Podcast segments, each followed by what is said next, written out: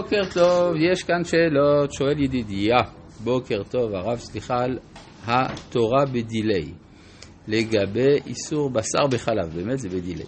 מה המשמעות, מה המשמעות הנתון שהגזל, חלב, והרצח, בשר, נאסרים רק כאשר הם נעשים בגילוי עריות, גדי בחלב עמו. אה, פשוט מאוד, כי בכל זמן שהאנושות לא התעלתה לצמחונות, אז אוכלים בשר. כל זמן שהיא לא התעלתה לשימוש רק בחומרים מן הצומח, אז אוכלים חלב. זאת אומרת, מדובר על גזל ובשר, הגזל ורצח המותרים. עכשיו, גדי בחלב עמו זה סוג של גילוי עריות במובן של אי אפשרות להתפתח. כלומר, כש... החלב הוא המקור של הגדי, והחזרה אל המקור היא כמין תסביך אדיפוס שמראה על היעדר הבנה בהיררכיה המוסרית. במקום להבין שהחיים מתקדמים אל העתיד, יש ניסיון לשוב אל העבר. שואל אבי, שלום כבוד הרב, בערבית המילה לפוקנה, מרסואן, שמאוד קרובה לדולפין, היא תוחש. האם אפשר לסמוך על זה בתור הוכחה שאכן התחש הוא סוג של דולפין? קשה לדעת, הרבה פעמים יש מונחים שבשפות עוברים ממקום למקום. למשל, אה, הכרכום שבה, אה, שבקטורת הוא הזעפרן. עכשיו, הזעפרן היום אה, לא נקרא בשם כרכום. הכרכום עבר למשהו שדומה לו, שנקרא קורקומין, כך שאפשר, ייתכן שיש פה גם זליגת משמעות, שזו תופעה מפורסמת בשפות. במיוחד אם מדובר במשהו שהוא בין אלפי שנים, אבל זה באמת מעניין לראות את הדמיון, ותודה. אנחנו ממשיכים בפרק ל"ה, בפסוק כ"ו בספר שמות, פרשת ויקל. וכל הנשים אשר נשא ליבן אותנה בחוכמה, טבו את העיזים. לפני כן כתוב, כל אישה חכמת לב בידיה טבו. ודיברנו מהי החוכמה שיש בתביעה, שני דברים, הדייקנות וגם הסבלנות. אבל כאן מדובר על חוכמה יתרה. כל הנשים אשר נשא ליבן אותנה בחוכמה, טבו את העיזים, אז חז"ל אמרו דבר קצת מוזר, שהם טבעו את הצמר של העיזים כשהם עדיין על העיזים. זאת אומרת שרוצים שהעבודה תהיה עבודה מושלמת, כלומר, שלא אחרי הגז... הגזיזה, לא אחרי הגיזה טובין, אלא כבר מלכתחילה רואים את השלמות כבר בשורש. זה נקרא נשא ליבן אותנה בחוכמה. חכמים אמרו מכאן שאין חוכמה לאישה אלא בפלך. מה פירוש הדבר שאין חוכמה אלא בפלך? הכוונה שהחוכמה הנשית דומה לעבודה שעושה הפלך. שעושה הפלך. מה הפלך עושה? הוא תובע. הוא הופך את הדבר הגולמי למשהו מדויק הדורש סבלנות. זה הבסיס של כל החוכמה הנשית. בין הגיזה לתביעה בעיקרון יש עוד מלאכות באמצע. בין הגיזה לתביעה? כן. איזה מלאכות יש? לנפץ, כאילו לסרוק, להוריד. עזוב, אז כנראה שהן לא היו צריכות את זה, לא יודע, זה מאוד מוזר. כן, אבל כתוב שהם טבעו את העיזים. אז יכול להיות שבעיזים לא צריך תביעה, יכול להיות שרק בצמר צריך, צמר הכבשים, שממנו היו עושים את היריות הפנימיות. אבל יכול להיות שלגבי העיזים, אז החוט מספיק שיהיה טבוי.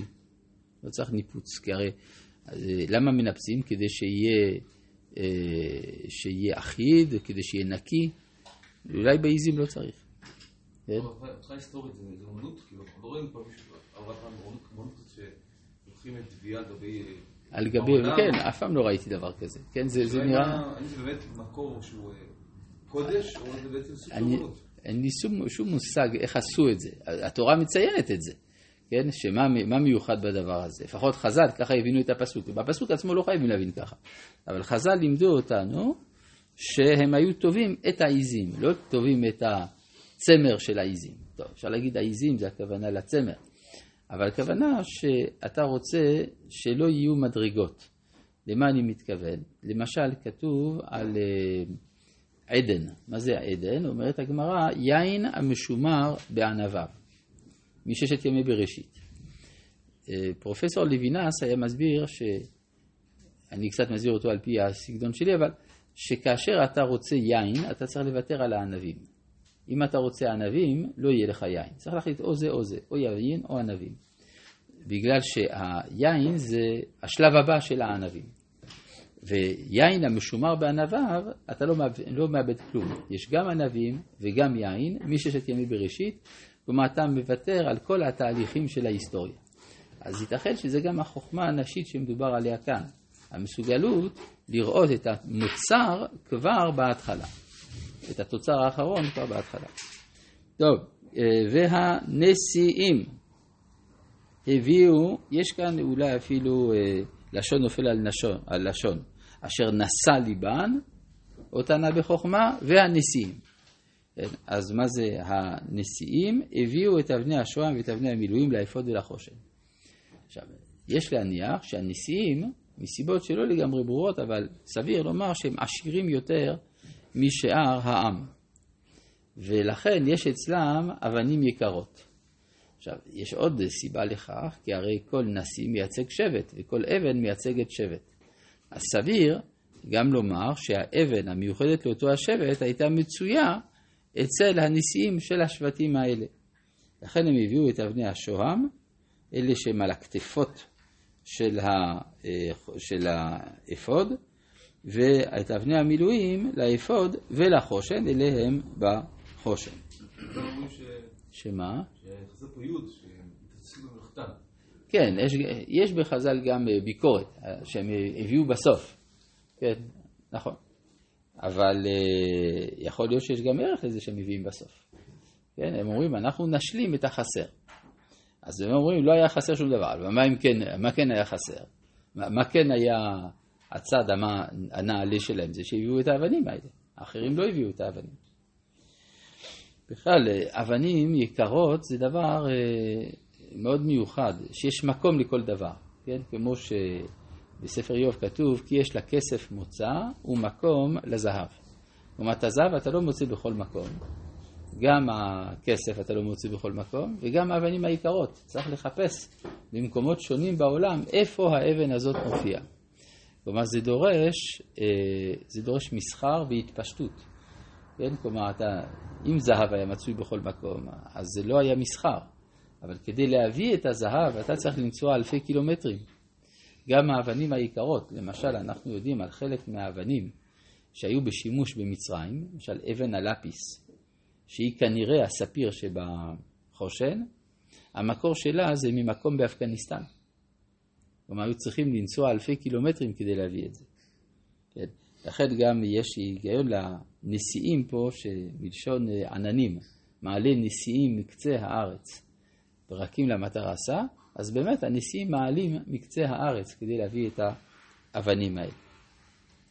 ואת הבושם, ואת השמן, למאור ולשמן המשחה ולקטורת הסמים.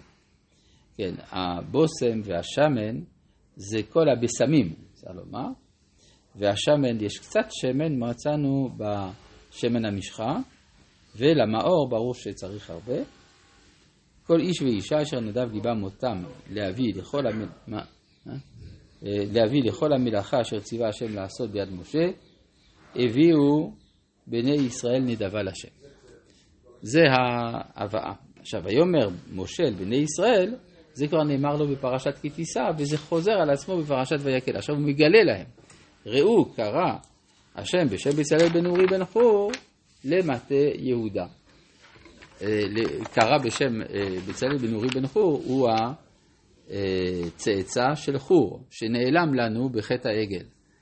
אה, כנראה נהרג בחטא העגל ועכשיו כשהמשכן בא לתקן אז הוא גם מופיע מחדש דרך הצאצא שלו. וימלא אותו רוח אלוהים בחוכמה, בתבונה ובדעת ובכל מלאכה. עכשיו, חוכמה ותבונה ובדעת זה המידות שבהם נברא העולם. השם בחוכמה יסד ארץ, כונן שמיים בתבונה, בדעתו תאומות